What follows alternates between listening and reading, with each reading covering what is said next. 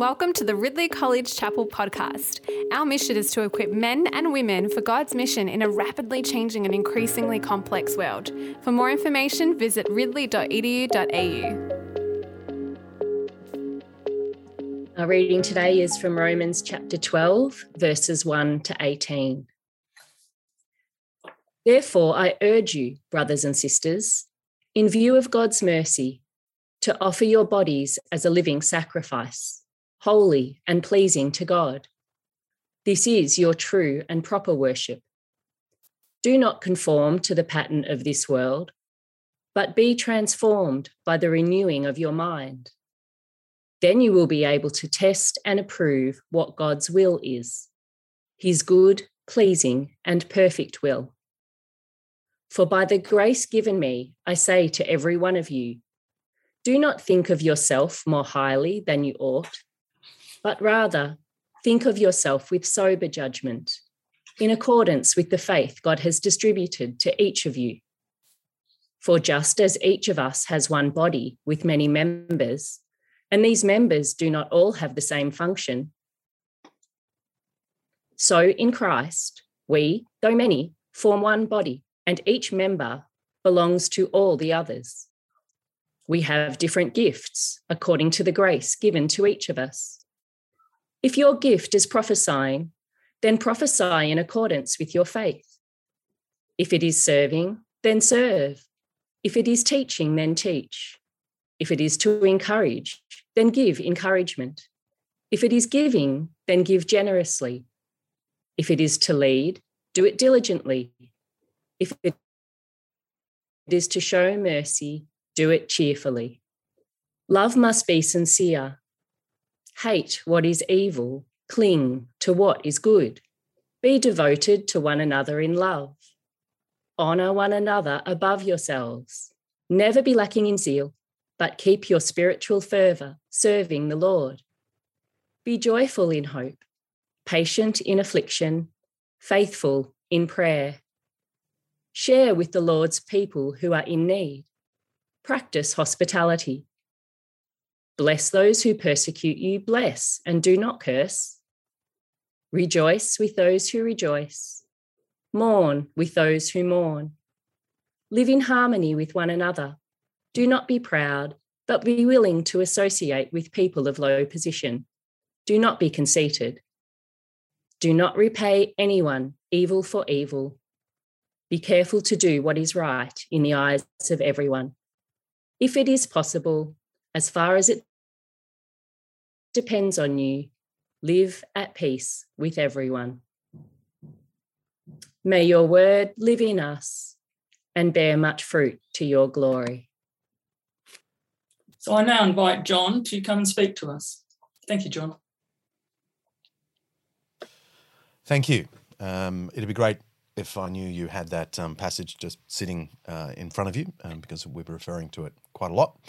And um, I won't be sh- sharing it uh, on the screen. So um, last week, if you if you were here um, last Thursday, I um, I spoke about anxiety, and I hope you've found some space this week to gain uh, perspective and uh, to offer yourself in prayer, which, as I said last week, are the two antidotes uh, to to anxiety.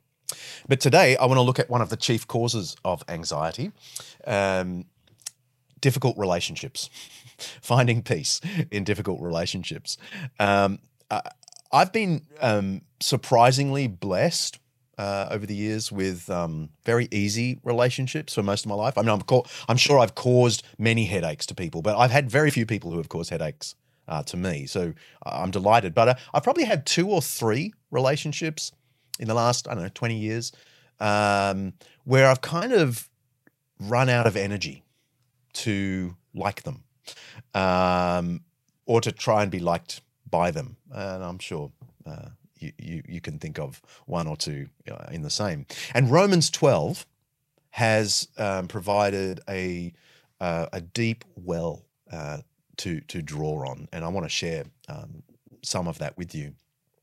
I'm going to focus on the difficult people part of this passage um, from verse 14, but um, I want to anchor it all in the first part of uh, of Romans of Romans 12. And the first thing I want to say just absolutely has to be said, and that is everything in the Christian life flows from God's mercy in some ways, this is so um, obvious, um, but uh, but the most obvious things are the things that are easiest uh, to forget. But n- notice Romans twelve is is adamant that that all that's about to be said flows from God's mercy. It says, "Therefore, I urge you, brothers and sisters, in view of God's mercy." To offer your bodies as a living sacrifice, holy, pleasing to God. This is your true and proper worship. And this stands like a heading over everything that now uh, follows.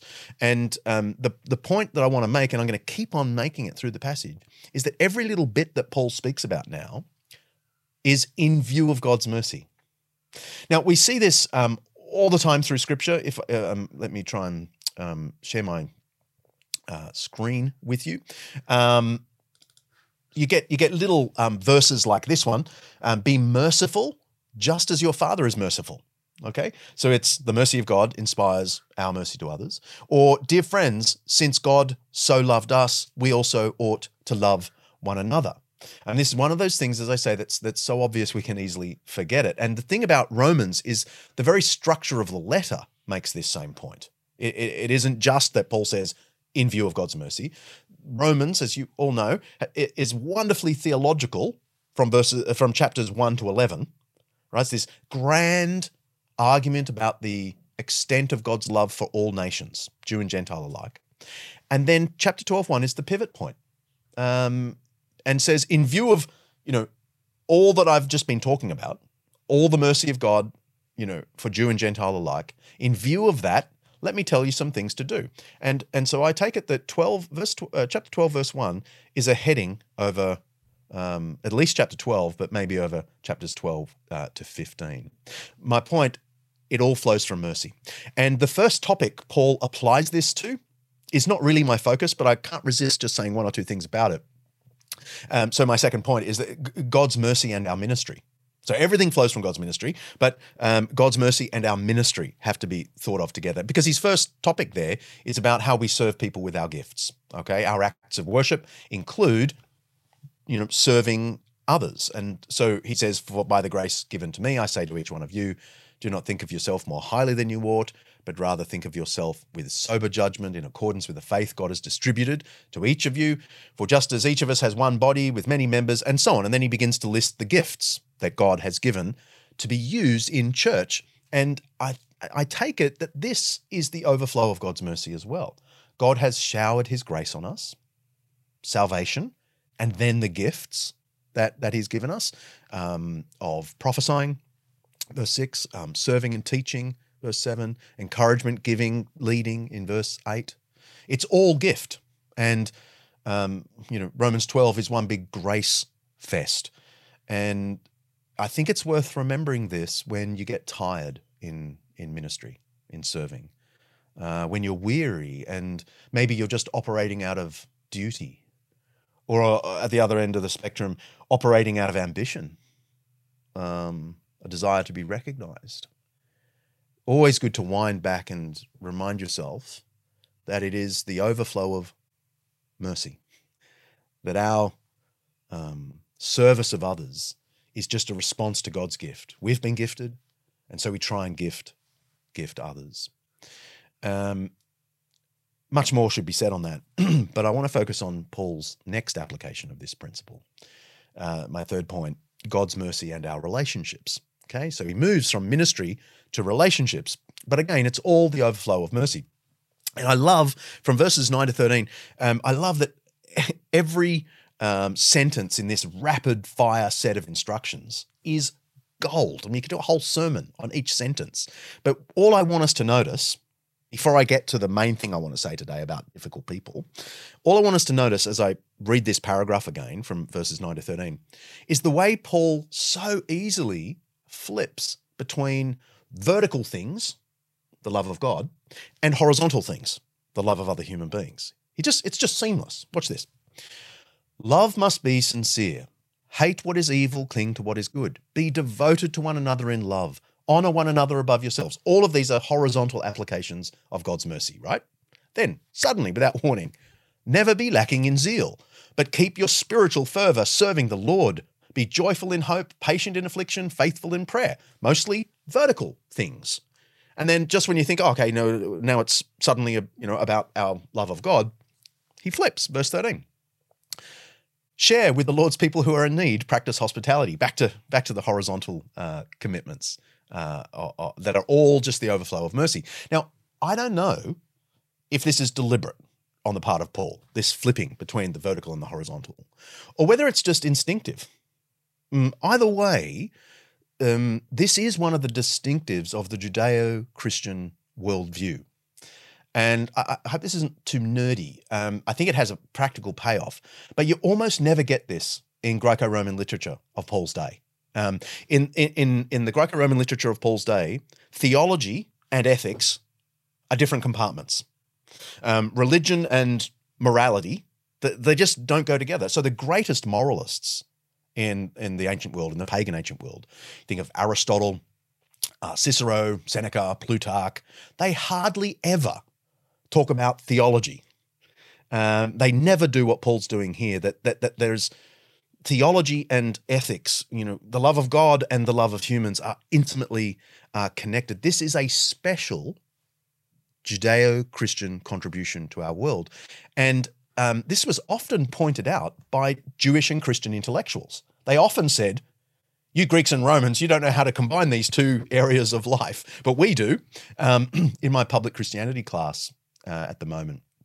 Uh, we're looking at the way people like Philo and Josephus on the Jewish side, and uh, Justin Martyr and Lactantius on the Christian side, loved to point out that their worldview, the Judeo Christian worldview, unites theology and ethics in a coherent whole. Um, ethics wasn't just about philosophizing how to get by in life, which is basically how Greeks and Romans approached ethics. It was about living in accordance with ultimate reality. The love of God and the love of neighbor were intertwined. We have, therefore, uh, an authentic life. You know, when you live the Christian ethic, you're actually living in according uh, in accordance with the, the with the universe itself. Now, I think this argument, that's very ancient, is going to make a comeback. I think it is already making a comeback because increasingly non Christian thinkers are publicly asking how can we ground our humanitarian ethic, which obviously came from Christianity, in an era when we don't believe in Christianity anymore? Okay. Um, Tom Holland, the probably the best-selling historian in the world today, not a Christian, is asking this question. Uh, Luc Ferry, who's a professor of philosophy at the Sorbonne and also French education minister, uh, is asking this question, an atheist. Raymond Gaita, Melbourne philosopher, atheist, asking this question. Um, how do you ground ethics? Well, Christians have always had a ready reply. Um, our worldview says, in view of God's mercy, we have zeal for God, as Paul puts it, and devotion to one another. Never separating these two things. And my oh my, does this apply to my fourth and final point God's mercy and difficult people. Um, verse 14 starts to get really tricky. Uh, bless those who persecute you, bless and do not curse. Rejoice with those who rejoice, mourn with those who mourn, live in harmony with one another. Do not be proud, but be willing to associate with people of low position. Do not be conceited. Do not repay anyone evil for evil. Be careful to do what is right in the eyes of everyone. If it is possible, as far as it depends on you, live at peace with everyone. This is really when we need to remember the heading over this whole chapter in view of God's mercy. Because God's mercy is what it what, what, what, what makes it possible for us to love the unlovely, for us to seek peace uh, with, with difficult people. Because the gospel itself announces that God in Christ blesses persecutors, mourned with those who mourned, associated with um, people of low position. Uh, more than that, God in Christ refused to pay uh, evil for evil. Instead, he showered mercy on sinners. So, um, if I can uh, put it like this on your screen, um, God's mercy frees us to live at peace with difficult people because we know that we ourselves are difficult people to whom God has shown mercy. Uh, while that's on the screen, think right now of the person in your life you find most difficult right now. Can you do that? Okay, I'm going to do it right now.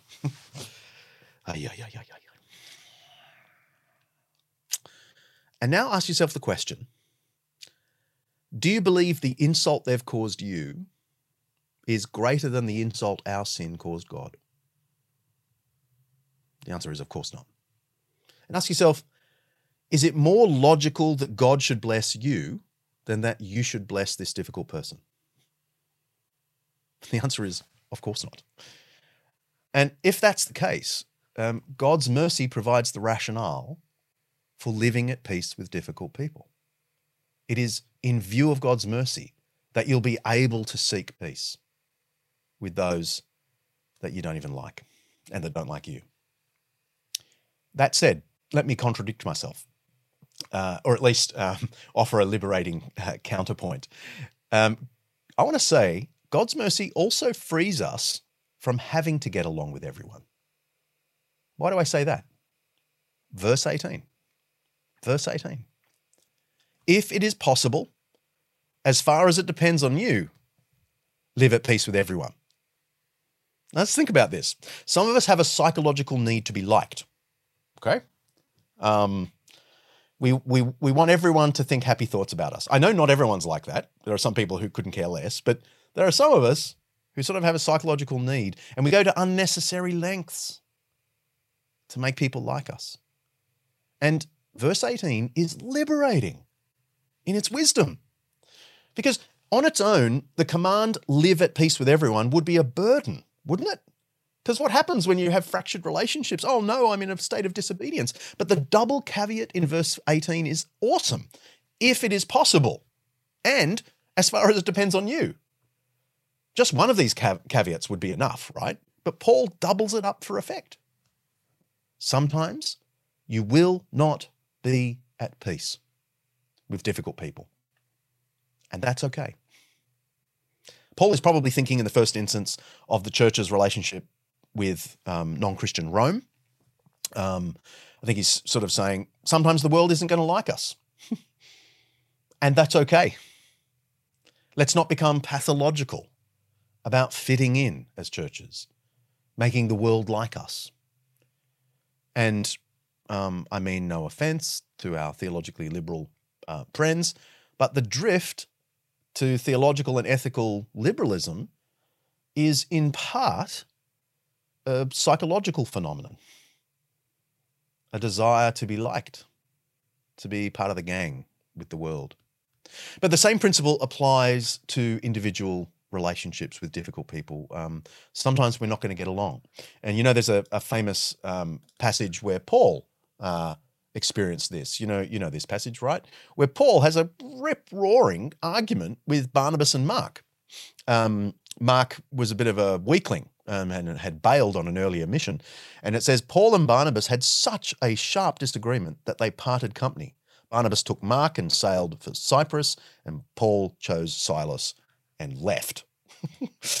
um, there's, there's probably a part B to that story, but at least for a time, this this relationship wasn't going to work. And I want to say that God's mercy is the key to coping. Okay. Um, Christ's love not only inspires us to pursue peace with everyone, it also frees us from the psychological need to always find peace with everyone. If you are confident in the mercy of God, you'll be able to say with the psalmist these gorgeous words Though my father and mother forsake me, the Lord will receive me. Okay, let me conclude. Um, there's a really tricky balancing act I have to try and pull off uh, in in this message because some of you, I reckon, might be listening to me and thinking, "Excellent! I don't have to bother about that person I don't like. All right. You'll be receiving this message as justification uh, for your tendency um, not to try and find peace. When in fact, perhaps the Lord wants to speak to you about the need to show mercy to others, just as the Lord has shown mercy to you.